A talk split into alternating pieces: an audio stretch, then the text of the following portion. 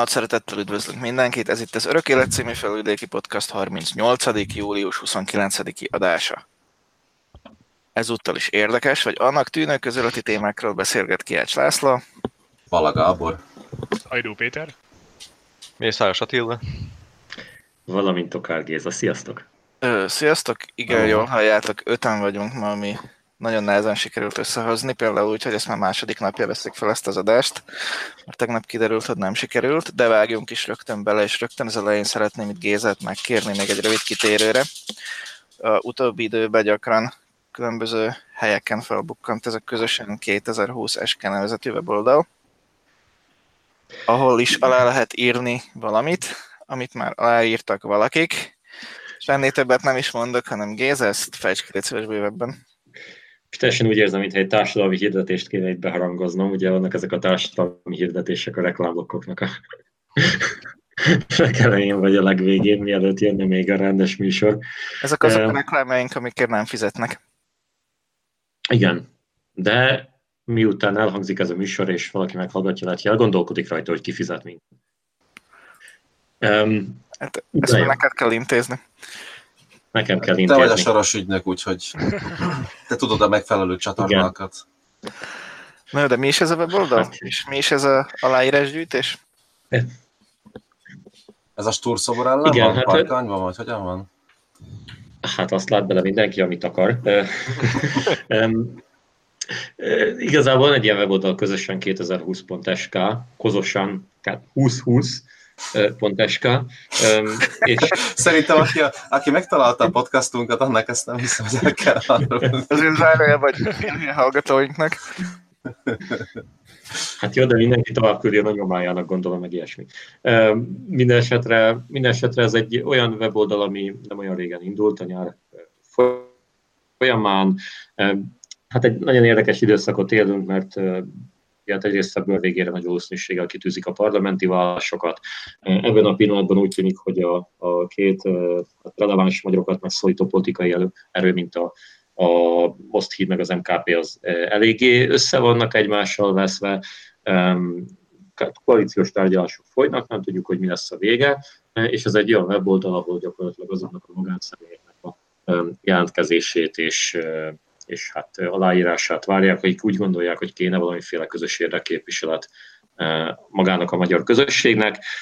Szerintem, aki itt magánemberként aláírta magát, az nem feltétlenül akar valamilyen konkrét összetételt javasolni, hanem egész egyszerűen azt akarja csak elmondani, hogy egész egyszerűen kell egy közös lista, kellene komoly személyi változások, kell valamiféle tartalom, amit a kisebbségi politizálás mögé oda lehet kanyarintani és kell valamiféle társadalmi nyomás ahhoz, hogy a politikai állítunk az megértse, hogy van itt egyfajta közigény arra, hogy, hogy legyen egy egységes magyar érdekképviselet, és nagyon tömören talán így lehetne jellemezni ezt a kezdeményezést. Most hagyj el az ördögügyvédjét, és azt hadd kérdezzem meg, hogy miért nem opció az, hogy az összes úgymond érdekelt politikai aktivitásban érdekelt személy más pártok oldalán induljon el, mint ahogy azt tették például őrség? Hát ebben a pillanatban egyetlen, tehát egyik párt se lenne szerintem erőből a parlamentben. MKP régóta próbálkozik vele, és, és látszik, hogy nem nagyon működik ez. Hát a, a híd meg az elmúlt egy évnek a felmérései és a választási eredményei alapján sokkal, de sokkal gyengébb korábban volt. Úgyhogy szerintem ez itt az elsődleges sok. És nyilvánvalóan egy szlovák pártnak a listáján indulni, az szintén lehet egy, egy kényelmes feladat, csak egész egyszerűen a szlovák pártok soha nem úgy fognak politizálni, hogy lesznek kiemelten fontos nemzetiségi jellegű témáik. Legalábbis a mostani szlovákiai politikai kultúrában ez nem igazán van benne. Uh-huh nagyon elgondolkodtató dolgokat tudok mondani ebből a néma csöndből ítélve. Nem is várható, hogy ez, ez, a, ez a, az akció valahogy jövőben még tovább fejlődik és konkretizálódik, vagy megmarad ilyen, legyen valami közös lista, és ezt szeretnénk, de inkább a pártokra bízunk, hogy hogyan? Hát ez kiderül, hát igaz, ugye ezt az adást ezt július 29-én veszük fel. A mai napon volt egy tárgyalás az MKP és a, és a HIT között. Van szó valamilyen dokumentumokról, dokumentumok átadásáról, meg további tárgyalási körökről.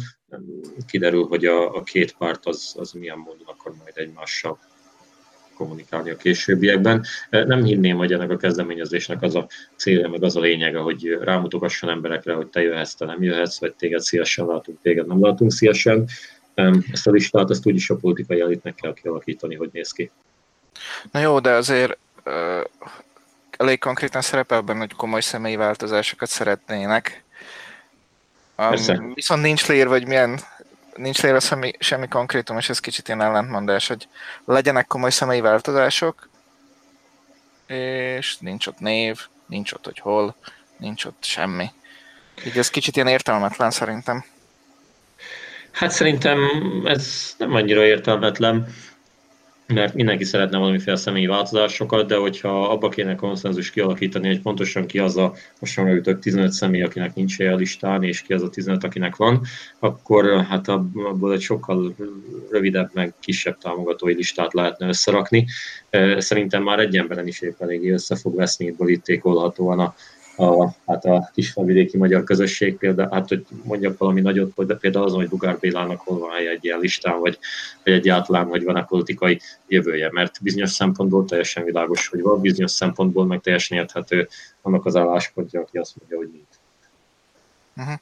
Szóval itt, itt, itt valószínűleg inkább a listán levő helyekkel fognak majd mint magukkal az emberekkel.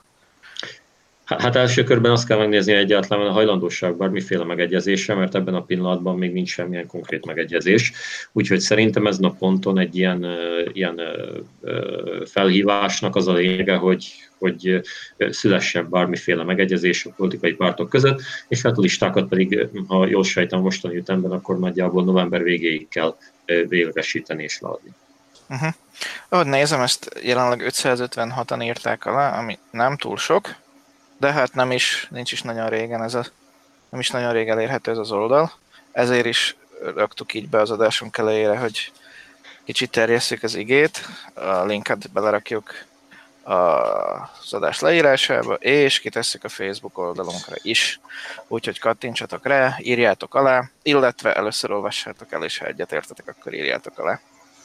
Hagyj, hagy kérdezzek meg olyasmit, hogy mit remélnek a kezdeményezést elindítók, hogy, hogy van-e, lesz-e, hogy, szóval, hogy annyi ember gyűlik össze aláírásként, hogy aztán majd ö, észhez kapnak az itt is ebben a két pártban lévő emberek, hogy hát jó, akkor, akkor tényleg ez légüres térben maradunk, ha nem hallgatunk rájuk.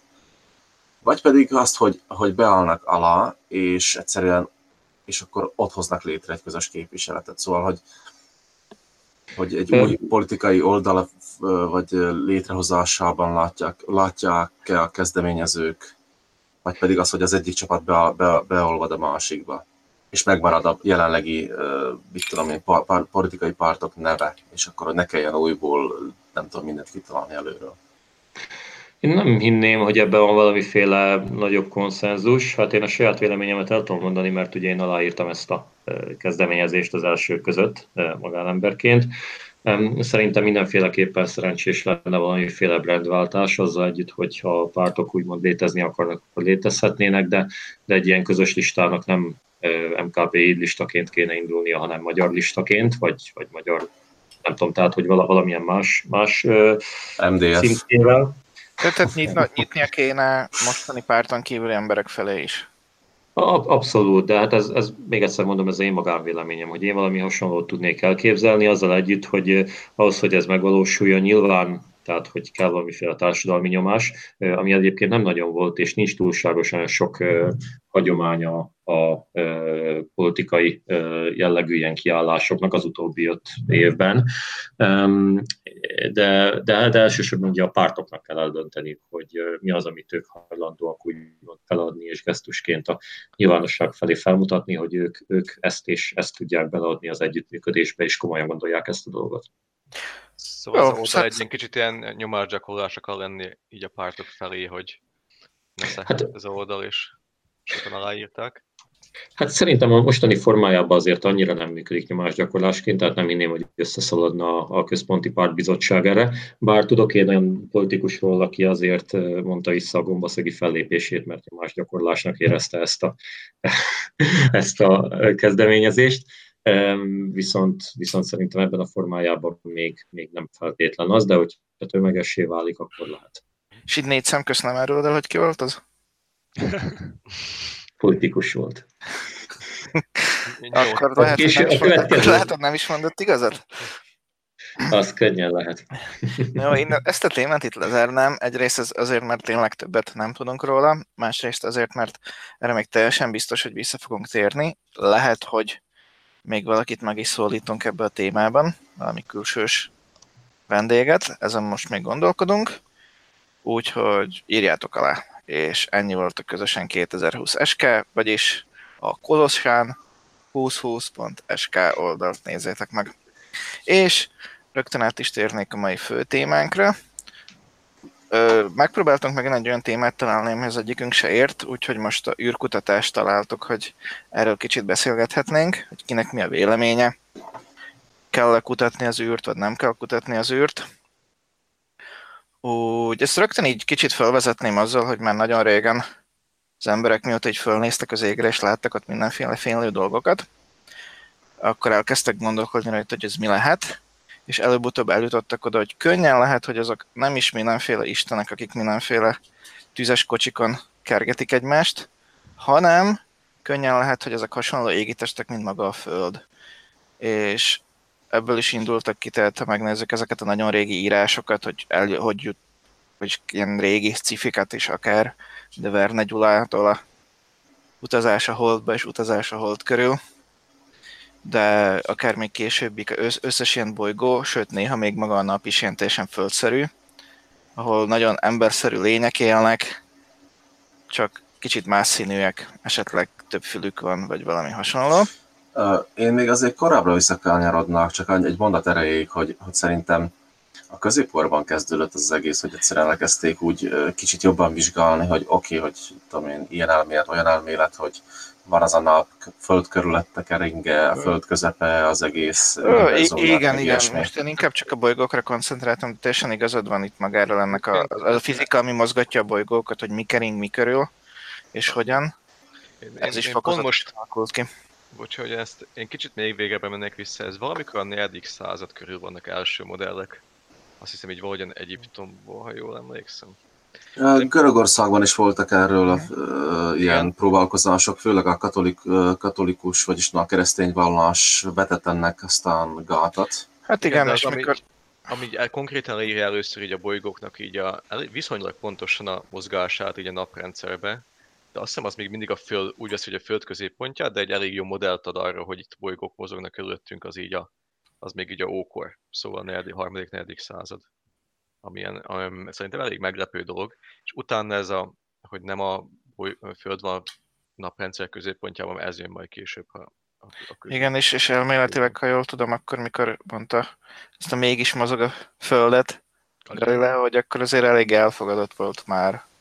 Nagyon sok helyen a világban ott tényleg a nap körül hogy, hogy kicsit tudományosabbnak hangzunk, tudományosabbnak hangzunk, akkor hangozzunk, akkor bemondom ilyet, hogy Hipátia, aki volt az első ilyen matematikus, aki ezzel foglalkozott, Alexandriai Hypátia, aki már annak idején foglalkozott ezzel, hogy most akkor mi kerünk hol is merre.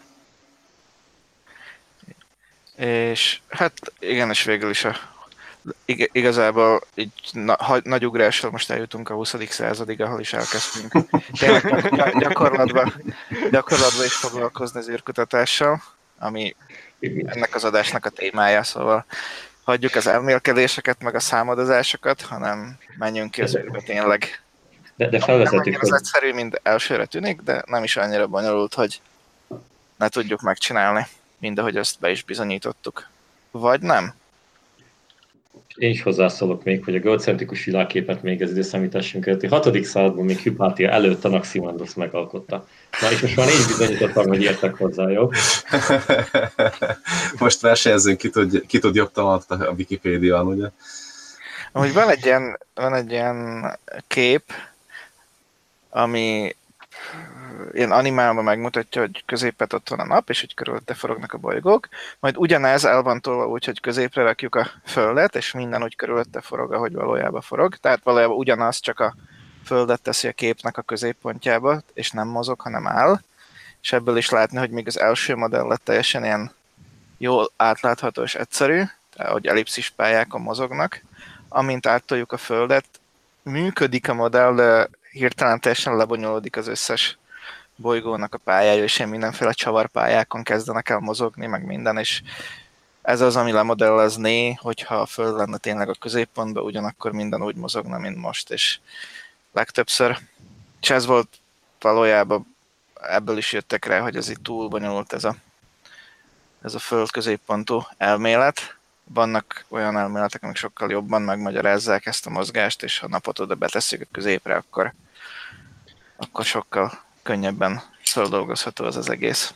Igen, aztán meg azt hiszem, hogy a nagy előrelépés még az a relativitás elmélet volt, amikor tényleg azt is meg tudták magyarázni, hogy, hogy igaz, hogy mozog ilyen ellipszis alakban a nap körül a bolygó, de így miért mozog a, így konkrétan így a tengelye, szóval az a sík, ahogy a, egy bolygó úgy kering a nap körül, annak a síka is görbül folyamatosan, vagyis hát a tengelye.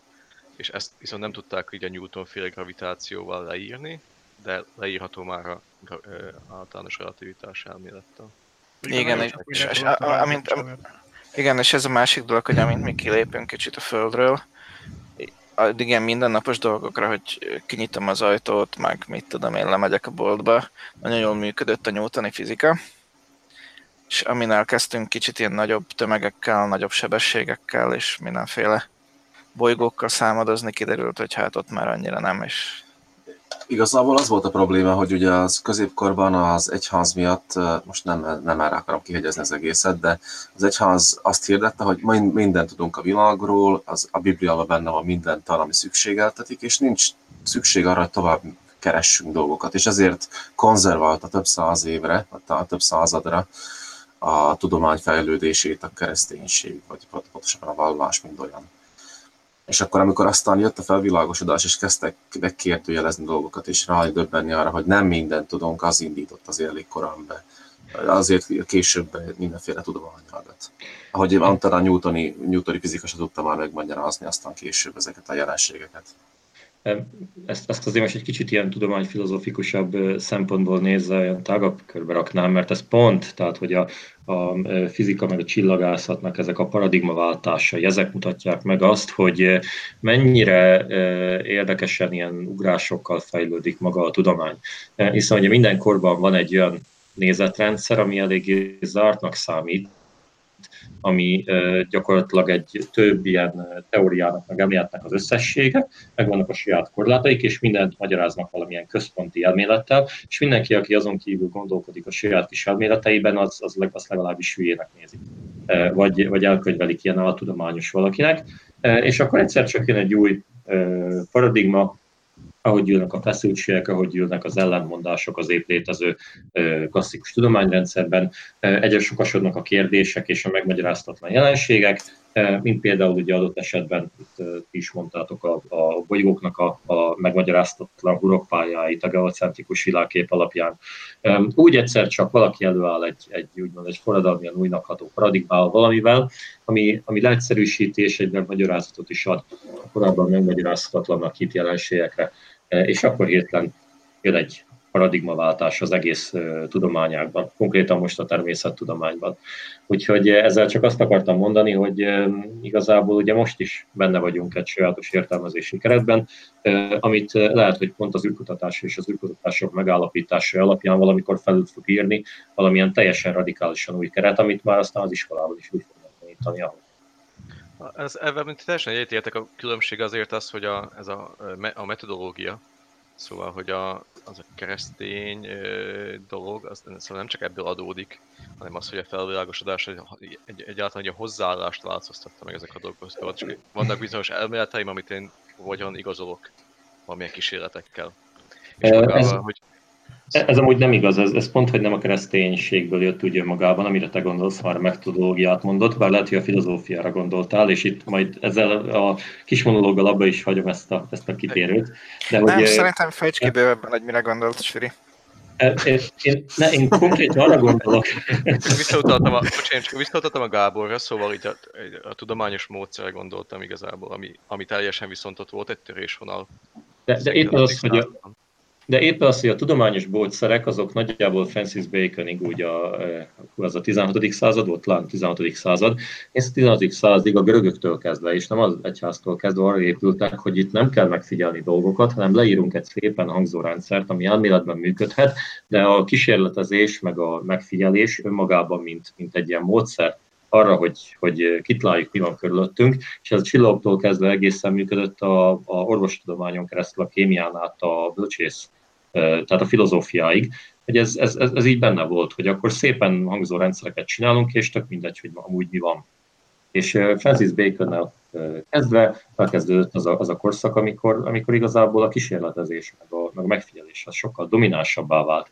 És elkezdtek a, a komoly tudósok, és korábban nem csináltak ilyet, gyakorlatilag tényleg gyakorlati példákat figyelni, és abból levezetni, hogy ők saját maguk mit gondolnak a világról. Ez most a mostani szemmel nézve ez nagyon egyértelműnek hat, de az a helyzet, hogy nagyon nem volt egyértelmű akkor.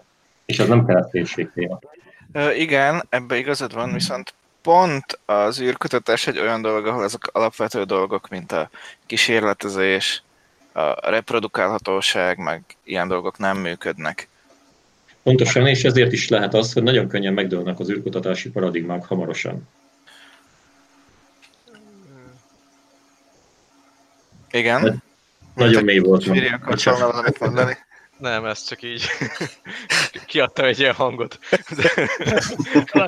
De ezt, ezt igazából nem értem pontosan, hogy miért adódik ebből, szóval kísérletezünk, mármint összefüggést a kettő között, szóval kísérletezünk már egy ide az űrben, és maga a fizikája, a, szóval a relativitás elméleti fizikai háttere, ami valószínűleg szintén meg, megdőlhet és egyre jobb lesz időközönként, de nem értem, hogy miért pont most, mert egyre több kísérletet csinálunk az űrben, vagy? Én, én inkább ezekre nagyobb mértékű, nagyobb léptékű dolgokra gondoltam, nem is a űrhajókon való kísérletezésre, hanem például, hogy mit tudom én, látunk fölrobbanni egy neutroncsillagot és megmérjük, és aztán egy darabig megint ne, ezt nem tudod akármikor megismételni.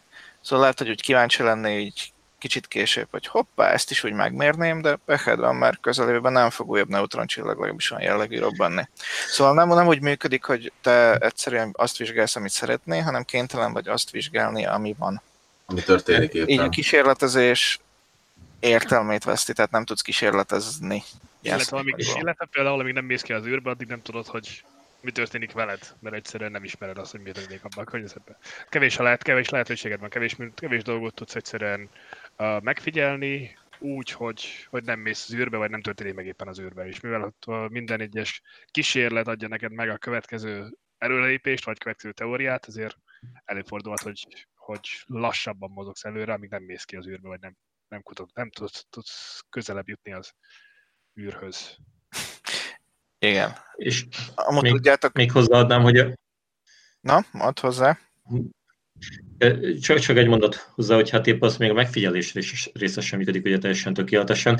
Pont most jutottunk el abba a fázisba, ugye, hogy egymás után kezdik feltérképezni a tudósok a exobolygókat, a külső bolygókat, amiket korábban egyáltalán nem lehetett azonosítani a rendelkezésre álló technikai eszközökkel, meg tudományos eszközökkel. Szóval a, az űrkutatás terén nem csak a kísérletezés, hanem a megfigyelés terén is volt egy óriási hiányosság, ami most szépen lassan pótolnak be, és ahogy találnak egyre több anomáliát, vagy megmagyaráztatlan, vagy értelmeztetlen jelenséget, úgy az úgy nő a valószínűsége annak, hogy, hogy jön valamiféle új elméleti keretrendszer.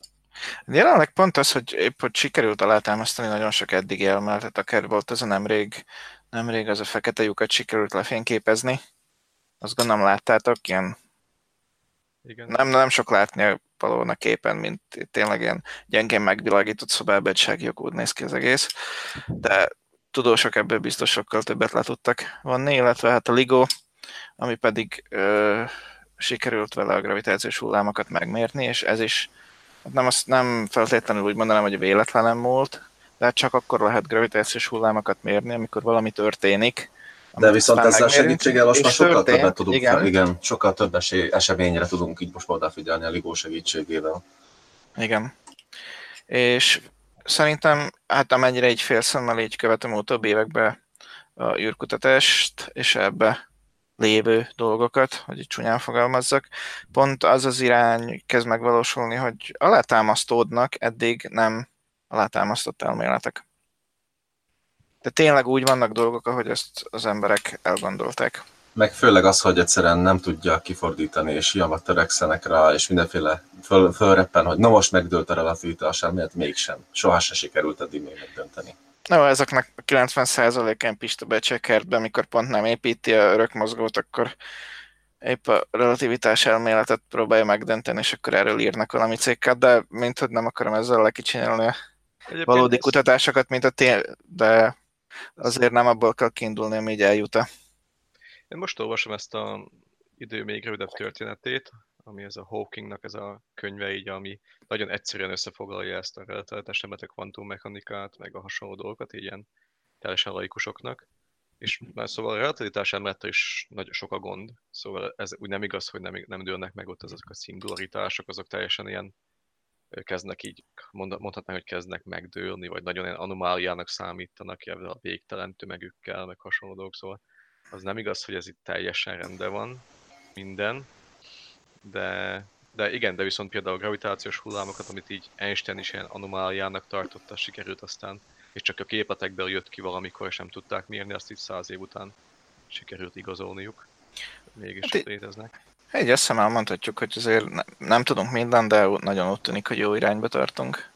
Nekem azt tetszik, hogy, a, hogy ezek a komolyabb, úgymond eddig katedra, meg egyetemre, meg ilyenekre tartozó témák bejutnak a köztudatba. Egyre többször kerül elő sima, hát nem mondom, hogy bulvár újságokba, de azért megjelenik napi sajtóban is. Harmadrangú podcastekben. Há, igen, és nekem az meglepett, hogy, hogy kapott a fiam ajándékba egy ilyen könyvet, hogy első könyv a téridőről. És akkor végül is uh, néztem csak, hogy mi az Isten, de aztán amikor elolvastam, hát ugye ő nem értette, de viszont nekem tök jó tetszett az egész, és szerintem egy tíz éves gyerek már megérti az ott leírtak alapján, hogy mi a téridő, és hogyan működik az idő. Aztán délután uzsonna után a szobába elkezdi görbíteni a téridőt, aztán Nem, nem, de komoly problémáitok egyszerűen. rendesen. magunkat. Magyarul jelent meg, Farkas Robert írta, és pontosan, hogy egyszerűen két róka, róka apuka meséli el a róka fiának, hogy, hogy nem vuk, szóval, és karak, de szóval, hogy ott, ott meséli el, hogy hogyan történik az idő, és hogyan, hogyan működik az idő, és aztán egy vonat segítségével, hogy hogyan, hogyan lassul az idő, stb. stb. Ez tök érdekes, hogy már megvannak a, a gyerekeknek szánt irodalmak is, ahol egyszerűen közelítik az, az egészet a, a fiatalsághoz is, hogy aztán ne legyen egy tehát, tehát teljesen elvont, hogy te jó Isten, te időről akarsz beszélni, mi hol vagyunk, mi tudod. Szóval, hogy, hogy már a mostani generáció, vagy a most felnövő generáció is uh, kicsit másképpen lássa ezeket a, ezeket a témákat. Így korábban erre nem volt se tér, se idő.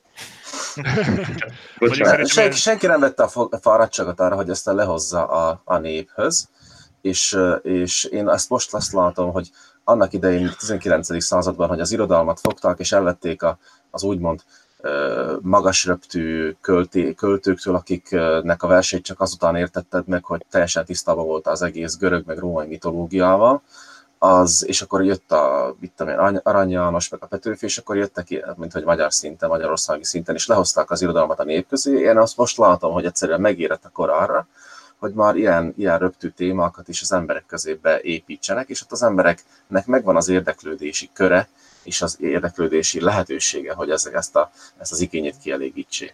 Amúgy ez tényleg jól látható, hogy ez a, a, akár hogyha megnézzük ezeket a popkulturális dolgokat, akkor míg például a 70-es, 80-as években science fiction ez tényleg mese volt, úgy főleg az utóbbi időben kezdtek megjelenni ezek a realisztikus science fiction filmek, akár a Interstellar, ezzel a maga brutális fekete lyuk szimulációjával, vagy a Marsi, aki Tehát mondjuk a, az űrod utcája. tényleg ilyen nagyon valós, vagy akár sorozatokat nézzük, akkor igaz, hogy elég, vannak benne elég durva kitalációk, meg földön kívüliek, de hát ott az Expanse, ami gyönyörűen ezzel a Newtoni grafika, ö, grafikával, Newtoni fizikával működő űrhajókat mutat, ahol tényleg az van, hogy a hosszú úton a Földről a Marsra útfeléig gyorsulnak, útfelétől meg lassulnak, és ez a klasszikus rakéta meghajtás, meg minden, ahogy kell. De biztos tudnák még más példákat is mondani, és azért egy ilyen, mit tudom én, 20 éve ilyenek nem nagyon voltak. Szerintem a 90-es 90-es évek elején kezdett ez a, most nem fog eszembe jutni a fickó neve, de ilyen populár, ilyen populár Daniken. Elfelejtettem. A magát így ez szóval, hogy kozmológia alatt kezdték el. Attenborough. Az egy másik, faj, az egy másik fajta dolog így terjeszteni. De volt ilyen, most is van a... Hát a Sagannak volt a, a Szagan, igen, a Szagan. Szagan, Szagan. Igen, aminek van egy újabb változata is. Carl Igen. Szagan, igen. Tehát, És ez a, Sagan. Még mielőtt valaki Peter Sagan keresne. nem az dobta ki a Google. Nem, ez egy másik. Ez kevesebbet biciklizett, többet írt. De hát Kub- Kubricknak a űrodüsszejája például ugye a 60-as évekből, hát az egy abszolút az volt legelső ilyen realisztikus eh, Hát jó, hát a skifi. Tehát hogy Nem is volt nagy ilyen- mert mellettet megjelent a csillagok háborúja, meg összes többi ilyen, úgyhogy Jó, de, de tényleg az volt az első hely, ahol az ember szembesült azzal, hogy ugye, hogy bármi történt az űrben, annak nincs hangja, szóval, hogy, hogy amikor láttad, hogy az űrhajó megy valahonnan valahova, akkor ott csak a marha nagy csönd volt, mert ugye se robbanás, se semmi nem terjed abban az űrben. Igen, és Igen, meg a Star, Wars-t, forgó és rájött, hogy ez hülyeség. meg ezek a forgó részek a hajónak, meg szimulálják a gravitációt a, a centripetális erővel, vagy fugál, centripetális, most Centripetális befelé, hát centrifugális kifelé, vagy fordítva.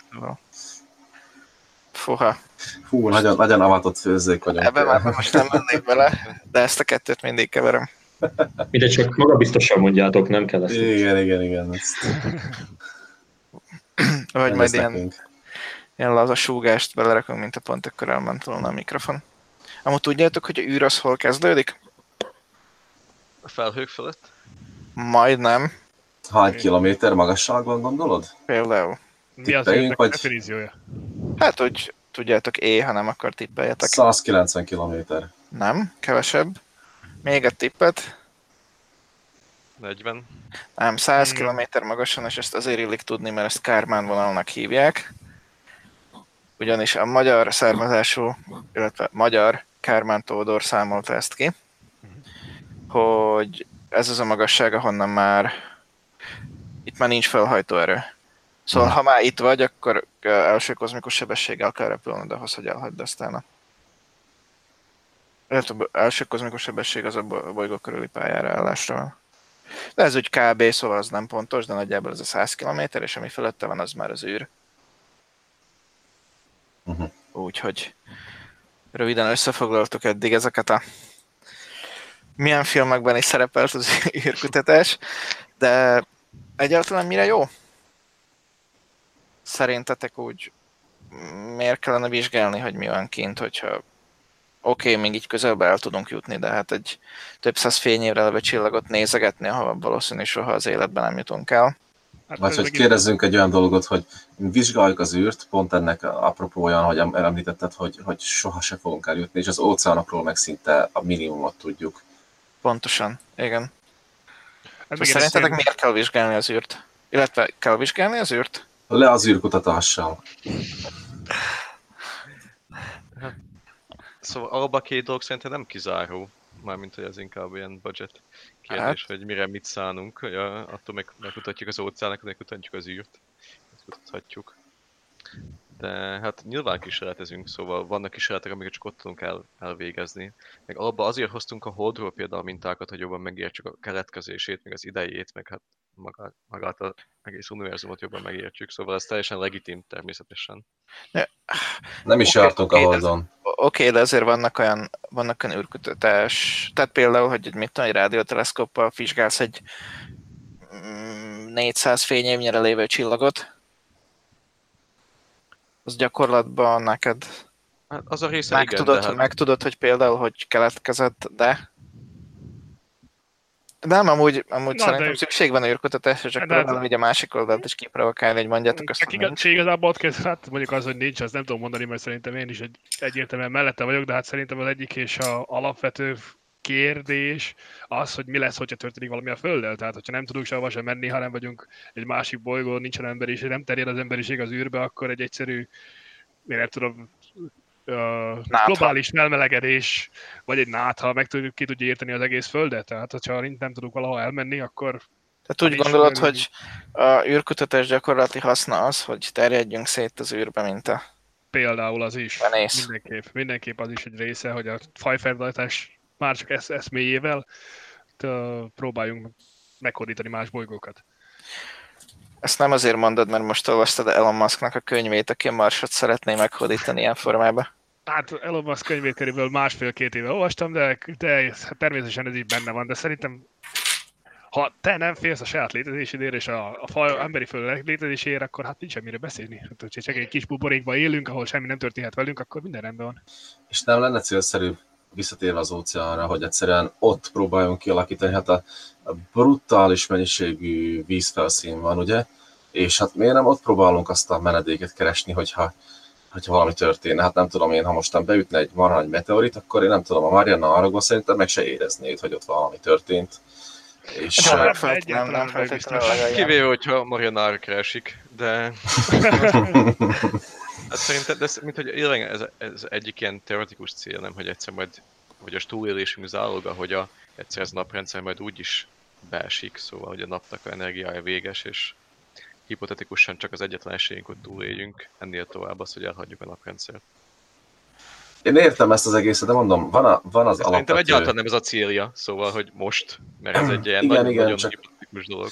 Én azon, azon röhögök, hogy, hogy egyszerűen miért nem az van, hogy amikor arról van szó, hogy jön a meteorit, és akkor hú, hú, hú mit fogunk kezdeni, akkor miért a óceánok mélyén keressük az egész lehetőséget, hogy ú, ott éljük túl, hogy a víz az, az szükségeltetik, ami kell, a vízben benne van a, az oxigén, ami, amire szükségünk van, és vízből ki tudunk nyerni nagyjából mindent, a napfényen kívül, meg tudunk szimulálni valamiképpen, és miért nem ott gondolkodunk, miért ilyen föld alá menni, meg elutazni az űrbe, ahol fingunk sincs mi vár. Na és ha a gósába beleesik a meteorit, akkor is ilyen okos leszel? Hát mint hogy, mint hogy feltételezve azt, hogy sok helyen lesz valamilyen, tudom, talmaszpont a víz alatt, akkor, akkor csak nem lövik ki az összeset egy meteorzápor. Jó, de itt most kicsit ilyen fatalistán gondolkodtak, hogy ennek csak, csak az lehet egy ilyen marsbázisnak a célja, hogy ott éljük túl, hogyha földről történik valami, de egyrészt ez közben is egyrészt kísérleteket lehetett végezni, de másrészt meg lehet bányászni dolgokat az űrbe. Nem, azt mondom, nemrég találtak valami brutális arany, arany kisbolygót, ahol sok milliószor több arany van rajta, mint a Földön. És ezt a sikerülne ide vontatni, az nagyon betenne az üzletnek. De hogy rengeteg, rengeteg ilyen különböző fém van, amit kisbolygókon lehetne bányászni. Marson ki tudja, mit lehet bányászni. De mondjuk én még visszatérnék az előzőhöz, tehát neked az sem biztos, hogy a atmoszférája megmarad a Földnek, hogy a víz marad a Földön, mert ugyebár azt mondták, hogy a Marson is volt valamikor víz, meg a Marson is volt atmoszférája. Hogyha egyszerűen eltűnik innen a víz, akkor hogyan tartod meg ott a vizet? Tehát ez minden olyan gondolat, amit, amit szerintem az űrkutatása, illetve egy másik bolygónak kolonizálásával eleve Jó találkozol. van, akkor, találkozol akkor ez volt a backup plan, szóval na. De hát egyet, csak, csak egyáltalán, de mondjuk szerintem a, a, ti- a pár éve volt ez ilyen nagy uh, hercegucász körül, hogy igazából nem az a kérdés, hogy kell őt kutatni az űrben, vagy hogyha egyáltalán az űrt kutatni, hanem az, hogy kell -e embert vinni fel az űrbe, ami sokkal drágább, teljes, jóformán teljesen fölösleges, mert bármilyen gép el tudná végezni ugyanazt, amit egy ember elvégez, ott a, én tudom, a nemzetközi űrállomáson teszem azt, és hát nyilván sokkal olcsóbb lenne, már csak úgy nem kell ezeket a létfenntartó mechanizmusokat Hát biztosítani. azért én megnézném, hogy egy robot hogy gitározza azt a Space Space Oddity- Oddity-t. de nem, nem vagyok benne biztos, hogy olyan jól megcsinálnám. Kaz- kazettás magnóhoz simán enged egy jobb minőségben. Nem, de komolyan Asimov is egyszerűen azt mondom, én a robot, robot gyűjteményében volt az, hogy a robotokkal kolonizálták a, az űrt, és szerintem ez nem hülyeség. Hát igazából Marson is robotjaink vannak most, úgyhogy Jó, ott nevezzük robotoknak, no, de gondoltam, hogy addig viszont, amíg szerintem nem lesz mesterséges intelligencia, ami, ami kellően úgymond ezzel a motivációval lesz elindítva az űrbe, addig fölösleges Barnit is küldözgettünk. Vagy jól kolonizálják maguknak a robotok, aztán nézhetünk, erre gondolsz? Nem hiszem, hogy a robotoknak volna ilyen terjeszkedési uh, igénye, mert uh, reprodukálni magukat nem hiszem, hogy ez ösztönösen lenne. Persze most jó. kezdünk el menni a, me- a mesterséges intelligencia felé, de Igen, igen. De- De... Jog, jogurt, amikor ráteszi a hatalmat. De itt mindig van az, hogyha, hogyha még kolonizálsz és el is küldöd a robotokat. Bár, bár most is vannak már mérések, hogy mi van, mi található az űrbe, de, de amíg nem megy oda ki egy ember, nem, tart, nem tartozik hosszabb ideig a- az űrben, addig, addig nem tudod, hogy mi történik azzal az emberrel. Tehát már vannak Azért, igazából, azért kéne a robotot küldeni. hát a robotot el, hát jó, kolonizálni, kolonizál, de attól még, hogyha nem megy ember, akkor nem tudod, hogy milyen problémák lehetnek az ember egészségével, csak azért, mert súlytalanság van hosszabb ideig. Figyelj, egy android, ami mesterséges intelligenciával van működtetve, az teljesen szívulni tudja, érted, biorobot minden. Hát azért ott még messze nem tartunk. Ez, ez erre kéne rágyúrnunk, azt aztán találgatni, hogy hogyan jutunk ki. De jó, a de mi akarunk kijutni? Meg ennek azért van egy ilyen erős PR értéke, hogy mi vagyunk azok, akik eljutottuk az embert a Marsra, ugyanúgy, ahogy hát ez volt a lényege a ű- űrversenynek, igen, amit hiába, hiába annyi minden apróságot oroszok megnyertek benne, hogy azt hiszem övék volt az első, föl, hát a Gagarin első űrhajós, Első, keres- hát élőlény, első. Műhold. és ez a semmire nem mentek, mert amerikák egy dolgot csináltak, embert küldtek a holdra. És eldöntötték, hogy avannyi, megnyertek mindent. De azért tegyük hozzá, hogy ez, ez, ez járt a nagyobb marketinggel, szóval igazából elhajmajosította a többit. Nem azért, mert akkora, uh, szóval, hogy annyira volt, ha visszavesszük, hogy mennyivel később küldték ezt az embert a holdra, és az oroszok vagy a szovjetek mikor kezdték már az egészet, akkor ez csak annyi volt, hogy a szovjet propaganda az, az csak Szovjetunióban maradt, és az amerikaiak nem terjesztették, és az amerikai azért meg sokkal tovább jutott el, szóval Majd hogy mire gondolsz, ezt nem teljesen értem. Úgyhogy úgy gondolom, hogy a nagyobb volt a reklámja. Na, és ebből, ebből adódóan sikeresebbnek tekintesz rá. Dábot se jártak amerikaiak a holdon. De igazából ez, ez szerintem... Szerintem így van. ez érdekes, amikor így végigolvasod ennek a történetét, és azt, hogy az első műholdat már jóval még a NASA megalapítása előtt jóformán kilőtték az oroszok, és igazából a NASA az erre volt egy reakció, hogy hatalmas pénzeket beletolt az űrkutatásba 58-ba, ha jól emlékszem. És aztán jött Gagarin, jöttek a mindenféle Laika ugye előtte, meg hasonló, és csak utána kezdték az amerikaiak így jóformán magukhoz térni.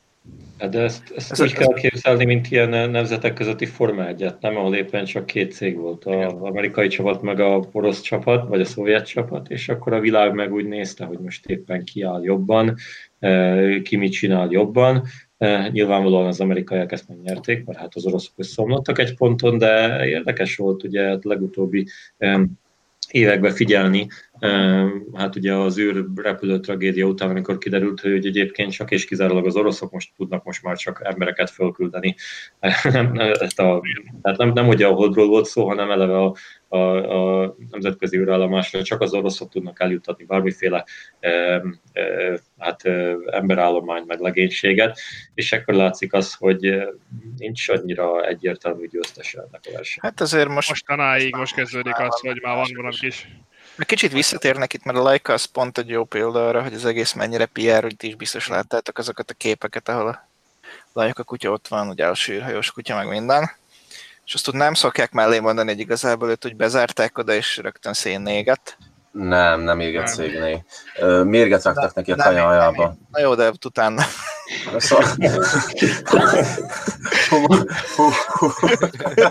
Hát ilyen miaktól szétolvadt először a célzó, vagy nem? Szóval De ez nem, úgy volt, hogy nem szenvedett, nem szenvedett, amikor visszatért. Ez nem úgy, nem úgy volt, mint Gagarin, hogy fölment, körülnézett, lejött, és aztán még Én úgy hallottam, hogy egy természetes halálról halt meg már, már Nem, megmérgezték a a körülmények, körülményekhez képest természetesen, szóval egy infarktot kapott négy óra után a nagy Hát, hőtől, vagy valami lehet, hogy nem ette meg a mérget, nem tudom, de, de minden esetre nem végezte túl jól, és ez a része a sztorinak már nem szokott benne lennie.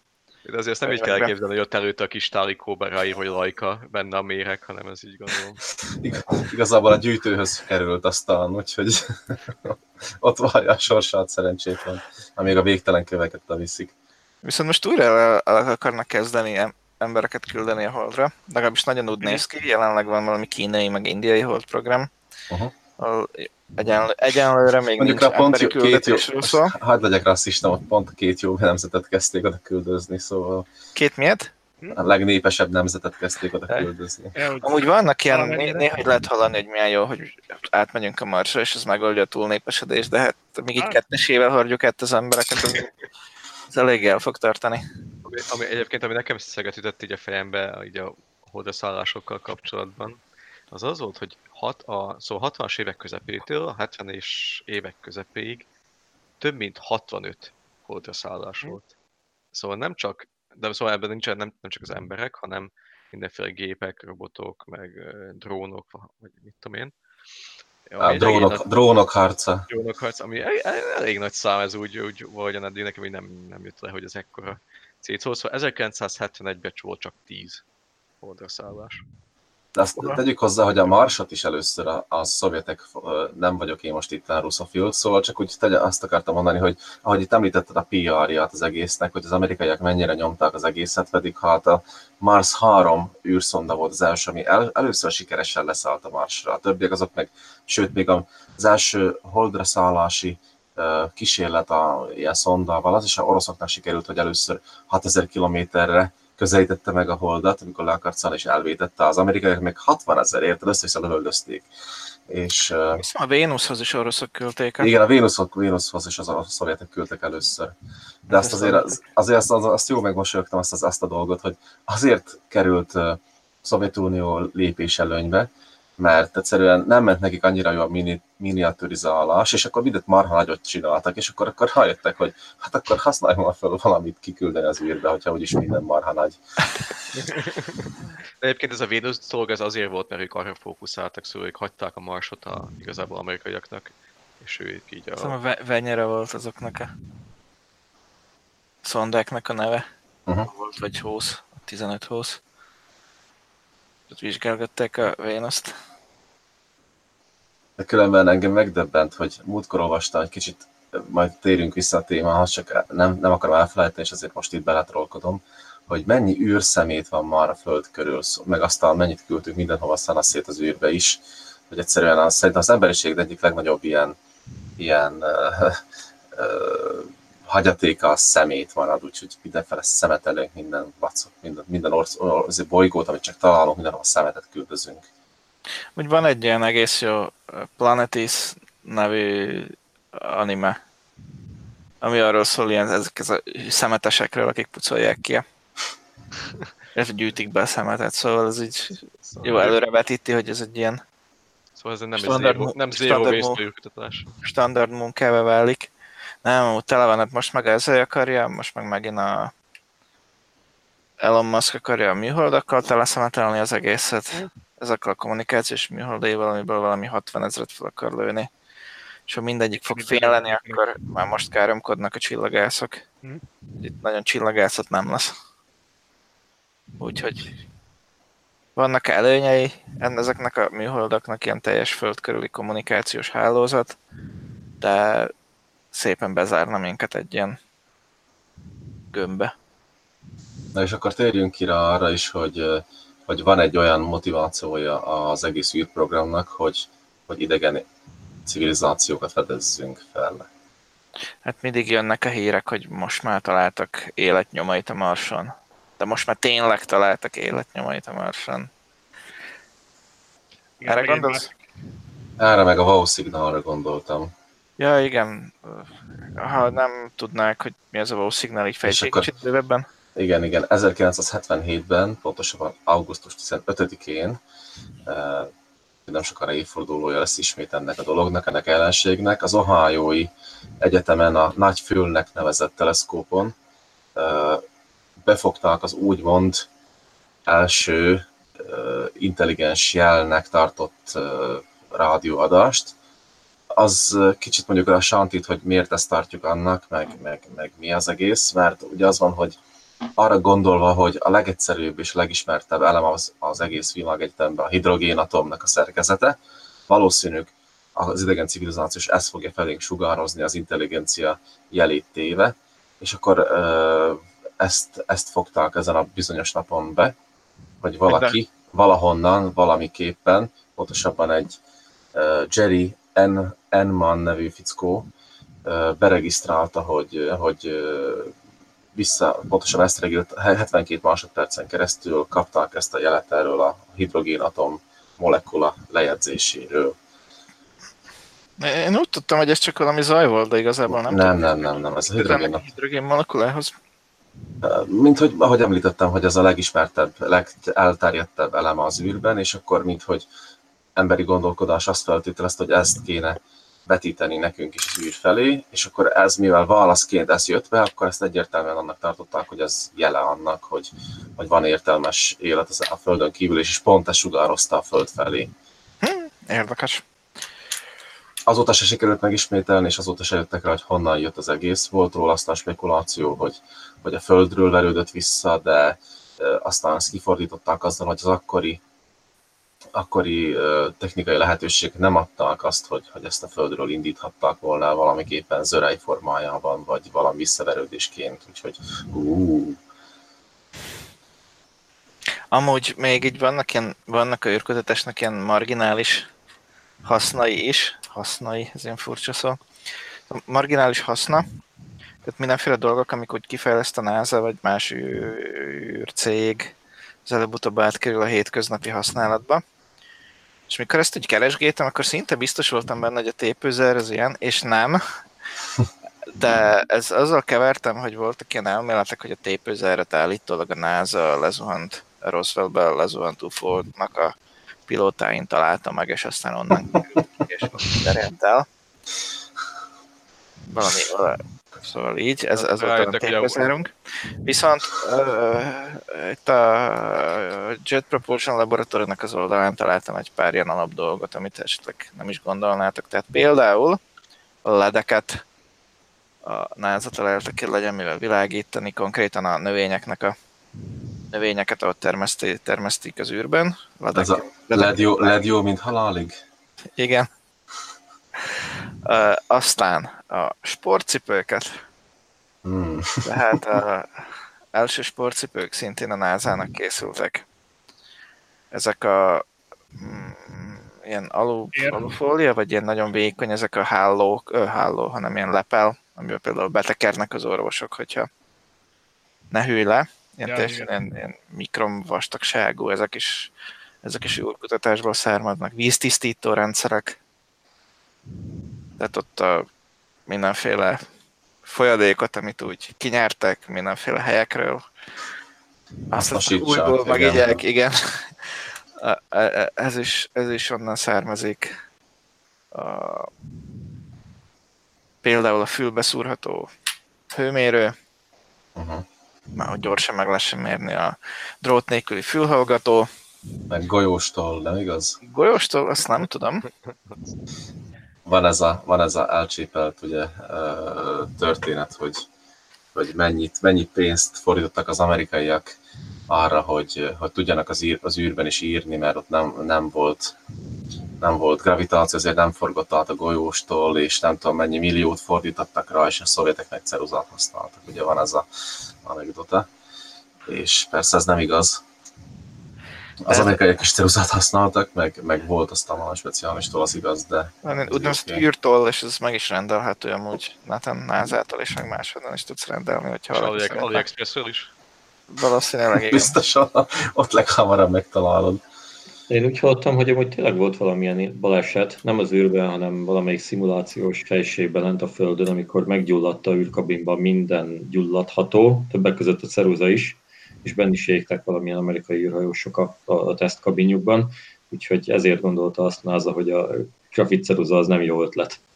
Beleértve minden más éghető dolgot, ami a térben ott van. Erről nem hallottam. Mert hogy voltak biztos ilyen kísérletek, de hogy pont a ceruza miatt. Jut eszembe, megrohamozták azok a szerencsétlenek az 51-es körzetet? Nem tudtok róla aztán, hogy mi történt? Milyen, mi volt ennek a Ez végjátéka? valamikor augusztus volt szeptemberben, nem? Ja, értem, akkor még, akkor még történhet. Hát egyenlőre azt lett az eredménye, hogy az összes hotelt a környéken kibukolták. Szerintem az valamelyik hotels tulajdonosnak volt az ötlete. És Erre már Amerika. Amerika hadsereg azt mondta, hogy hát ez nem túl jó ötlet, és ne csináljátok. Ah, én meg hallgatnék rájuk. Mert ha már ott is volt az idegen, biztos átszállítják addig máshol. Nem tudom, Emery Smith nevéről hallottatok már? Nem. Ő egy uh, fickó, aki úgymond a NASA-nál dolgozott, igaz, hogy valami sebészi minőségben, és ő állítja, hogy, hogy vannak ott mindenféle ufók, úgyhogy tényleg érdemes oda berohanni. Nem, úgy, ez, ja, volt, ez, volt ez a klasszikus film, ilyen egy időben mindenhol, mikor még az internet nem a Youtube-ból állt, akkor el lehetett érni ilyen erősen szétkockázott film, ahol egy ilyen szürke, idegenszerű lényt boncolnak az orvosok. Ú, az eltitkolt Roosevelt videó, még a címére is emlékszem. Mm. Ne viccelj, hát ezért azt, azt rongyosra nézték a videótékából, szóval az nem lehetett, nem volt kirapakolva a polcra, az ilyen pult alatti, megnéznéd, tudod, és akkor így ilyen, Hát ez ijesztő volt, mikor gyerek voltam, az tény. de nekem De is az. ami, ami érdekes dolog, hogy szintén meg ezek a UFO észlelésekkel kapcsolatban is, hogy amióta tényleg mindenki egy ilyen HD minőségű kamerát hord a telefonján a zsebébe, és sokkal jobban lehetne látni azokon a videókon a repülő csészáljakat, azóta valahogy nem akarnak repülni, és nincsenek ilyen videók. Ez azért van, mert a NSA azonnal, azonnal letiltja.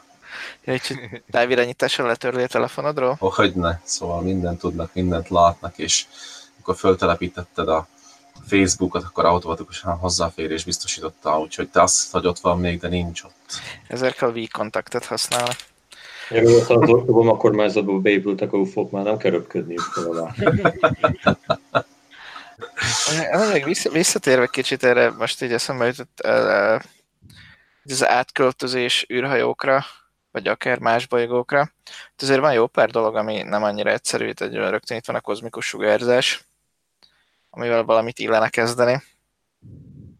Itt van a gravitáció, ami még úgy a Marson fogjuk rá többé-kevésbé rendben van, de főleg, hogy űrhajókon vagy űrállomásokon azért valamiképpen mindenképpen szimulálni kell. Eleve Elve, ha jól tudom, akkor ö, meg se születhet az ember gra- null gravitációba.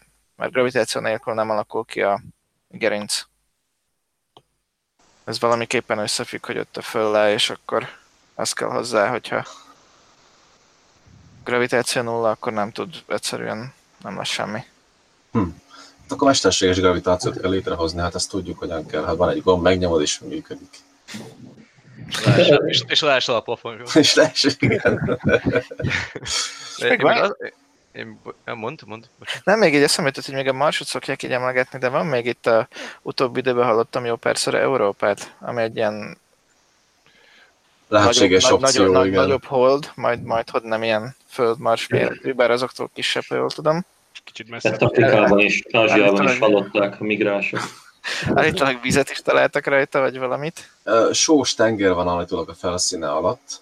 És ez így két, lé, két legyet ütnének egy csapásra, tenger alatti bázist a másik bolygón, az És, tényleg... és van oxigénből álló légköre. Már nagyon gyenge. Egyébként erről van egy nagyon jó sci-fi film, a Europa Report. Nem ismeritek? Ja, amikor oda mennek, és ott is valami idegeneket találnak a vízbe. Igen, igen, de tök jó, nagyon tetszett. Elég komoly És van aztán, van aztán még a másik esély, és a Titán, az pedig a, az pedig a Saturnusnak a legnagyobb holdja, és erről meg van egy nagyon nem jó sci-fi film. Jaj, hát ez nagyon szar, arra ne is beszéljünk. De egyébként még azt akartam így visszatérve a holdszállásokhoz, hogy, hogy 76-ban valahogy abba hagyták, és aztán most megint teljesen újra élet az egész hold projekt, hogy 2030 akar embert küldeni Kína, most 2025 ha jól emlékszem, akkor Amerika a holdra, és több csomó ilyen, éppen egy hete lőttek ki, szintén azt hiszem kínaiak, egy műholdat, ami a holdra megy, illetve ja, nem a indiaiak. Most erőfitokás van egyértelműen, tehát Kína és India megmutatja, hogy ők is képesek rá, és le tudják magukat szedni. És Amerikának meg meg kell bizonyítani, hogy még mindig van, mert most úgy A Trump meg sorba veszi el a pénzt a NASA-tól, úgyhogy igen, igen. Ki tudja, hogy mi lesz ott, de nem nagyon fognak ők szerintem Amerika, vagy ha itt nem lesz nagy változás, akkor nem fog sehova embert küldeni, előbb vagy utóbb. Hát nem biztos. Viszont másik oldalon megjönnek be ezek a magánutak, hát voltak Ezt már magánűrhajósok már voltak. Elon Musk mondta, hogy ő szeretne a Marson meghalni, vagy valami hasonlót. Azt nem tudom, erre nem emlékszem, hogy valamiért mondott volna, de, de mindenki megteszi a, megteszi a lehetőséget rá, mert, mert én olvastam ugye már akkor a könyvet, akkor abban is írta, hogy tényleg csak orosz, valami 70-es évek, 80-as évekbeli technológiás orosz űrhajók léteztek még egy 5 évvel ezelőtt, 10 évvel ezelőtt, amikor ő elkezdte ezt a SpaceX-et csinálni, és, és ő az, aki igazából most valamennyire modernizálja a saját kis programjaival a- az űrkutatásnak a lehetőségeit, illetve az egész felszerelést az űrkuta- űrhajókon, mert még mindig ezek a régi orosz, gombos, tekerős, hasonló űrhajók voltak, ami mikor megnézel annyi Star Trek-et, mint én a gyerekkoromban, akkor már nem is hiszed, hogy ezeket még valahol, valahol használják. Na, meg hát, meg hát most itt van ez a többször használható rakétája, ami a, elméletileg a költségeket nyomja erősen le. Erősen le, igen, igen. Tehát ott valami tízszeres, tízszeres összeg spórolás van egy-egy űrúttal, legalább, legalább tízszeres, ami azért elég nagy különbség. Csak abból, hogy megmarad igazából az a rakéta, amit újra lehet felhasznosítani. Egyébként a űrsiklóknak nem ugye ez volt a célja? Vagy azt kifejezetten embert, és a rakéta az A- nem, ugye? Ott a űrsikló volt a újra használható, illetve le, ott az volt a trükk, hogy felvitte egy rakéta, és aztán meg leszállt, mint repülőgép. Uh-huh. És itt a rakéta szállt fel is. És itt a rak- rakéta száll le, és itt szépen letolott, vagy hogy mondjam, hogy a... Tehát, mint hogyha vissza játszanád, nem kilövést, hanem indítást, és itt szépen leszáll a hátára, vagy a seggére. Mo- Mozgóhajóra. Ha, Majd, akár majdnem, majdnem mindig. És bár a, bár a igen. sátlókat leállították, de vannak ez a, van a Fú, nem tudom pontosan, hogy kinek, de valamilyen amerikai kémszervezetnek van, mert van még ez ilyen kisebb méretű shuttle nagyon hasonlít a, ezekre a Challenger típusúakra, csak ilyen kisebb, és igazából senki nem tudja, hogy mit csinál, néha így felküldik három évre. Meg nem tudom, tudjátok, hogy oroszoknak is voltak siklóik, a Burán, nagyon úgy nézett ki, mint az amerikai űrsikló, és soha nem repült. Igen, igen. Vagy, le, vagy eltitkolták a kettő. baleseteket. Nem tudom, hogy most a Burán egyiknek a neve volt, vagy a típusjelzése, de vagy mind a kettő, mert néha van úgy, hogy ilyen hajótípusokat az első hajóról nevezik el. Ennek utána kellene néznem. De voltak ilyen, voltak ilyen dolgok, hát például mikor uh, európaiak megcsinálták a Concordot, francia és nem tudom milyen összefogásból, nem sokára jött a Tupoljevnek a nagyon Aha. Concorde-szerű, szintén szuperszonikus repülőgép, ami még a Concordnál is jóval kevesebbet repült, ha egyáltalán. Szóval ki tudja, hogy ez a burán Elég sok nekibásodással volt, igen. ennyire repült volna, de néha, néha össze lehet futni ilyen filmmel, hogy megtalálták az egyiket, és még ott van valahol, nem tudom. Teljesen szétszedve. De amúgy külsőre pontosan ugyanúgy nézett ki, szóval lehet, hogy onnan szedték az ötletet. Szóval egyre, egyre olcsóbb ez a űr, űrutazás. Úgyhogy, ha megnyernétek mondjuk egy űrutazást, akkor elmennétek El, ilyen, ilyen bolygó körüli pályára egy időre. persze. Nem félnél, hogy ez elég sokat Figyelj, hát annyira, annyira jelentéktelen egy embernek az élete, hogy Hát úgy szerintem... általában igen, de én számomra az enyém azért elég fontos. Én úgy értettem, hogy oké, okay, hogy van ez a saját kis célunk, hogy itt valahogy meghalljunk, de hát minthogy nem kérdezted, hogy hány évesen szól, hogy mondjuk a 90. Ja, hogy megvárnád, Szá- míg 127 évesen, 127 évesen szeretnék felmenni. Jó. Ez, ez egy jó terv. Küldjétek, küldjétek fel poraimat. No, Ne, ó, persze. minden jól megy, akkor már Marson kéne lennünk bőven. Az olyan 1000, vagy az olyan 2000, 2080-as évek körül lőném be. Szeretném megnézni a saját szememmel, és hogy nem látszódik a kínai nagyfal az űrből, mert ugye ez is kiderült, hogy nem látszik egyáltalán, csak propaganda volt. Igen, és a második, eh, Neil Armstrongnak a második mondata se igaz. Ezt ismeritek? Ja, az a szomszéddal? Igen, igen, igen. Azt inkább nem mondjuk el, de... Sok szerencsét Mr. Gorski. Ez Hm. volt. Ja, hogy aki azt mondta, hogy majd akkor fogsz ezért ott repülni a Holdon, hogyha nem tudom, mi történik, vagy Azt mondta, állítok, hogy azt mondta a szomszéd nő a férjének, hogy majd akkor lesz orális szex, hogyha a szomszéd gyerek a holdon jár. Ja. De minden esetben ez is, ez is egy ilyen érdekes gondolatmenet, aztán mert hát ugyebár akkor visszatérek a kolonizálásra, hogy, hogyha egyszerűen még amit meg lehetne próbálni valamennyire azért a Holdon is, hogy valamit már próbáljuk ott összehozni, mert az ember még hosszabb ideig nem volt például az űrben. Tehát, hogy igaz, minden ember, aki kiment, az körülbelül olyan három évet volt leg, leg, leghosszabb ideig a, a űr, űr valamilyen űrállomáson, és aztán már visszajött a Földre. Tehát nincsen olyan információnk arról, hogy az ember az hogy élné túl, vagy hogy nem élné túl. Viszont megint a másik gondolat az, hogy hogy ezzel a kutatással meg tudjuk például, hogyan le tudnánk terraformálni a Marsot, abból szerintem egy csomó információt meg tudnánk adni, és hogy hogyan tudnánk jobban csinálni a dolgokat a Földön is, tehát ez szerintem úgy, úgy vissza, visszajárna ez a tudás, hogy mi hogyan működik, milyen növény miért működik úgy, hogy működik, és, és ez lehetne jó nekünk is. Az adás végéhez közeledünk, de azért még hagyd mondj, hagyd beszéljünk egy kicsit a Fermi paradoxonról, hogy az adás előtt megígértem, hogy ezt mindenképp el, el, el, el, Itt kérek elnézést, hogy nem dobtam fel ezt a témát, hogy Hey, Gábor, nem akartál beszélni még a Fermi paradoxonról? Jó, hogy kérdezed. Múltkor, mikor Kristófot görbítetted a retoszonába, akkor... Megkérdezte Kristóf a könyvéből az egyik esti mese témája az volt, hogy a Drake formuláról vagy a Fermi paradoxonról meséljek.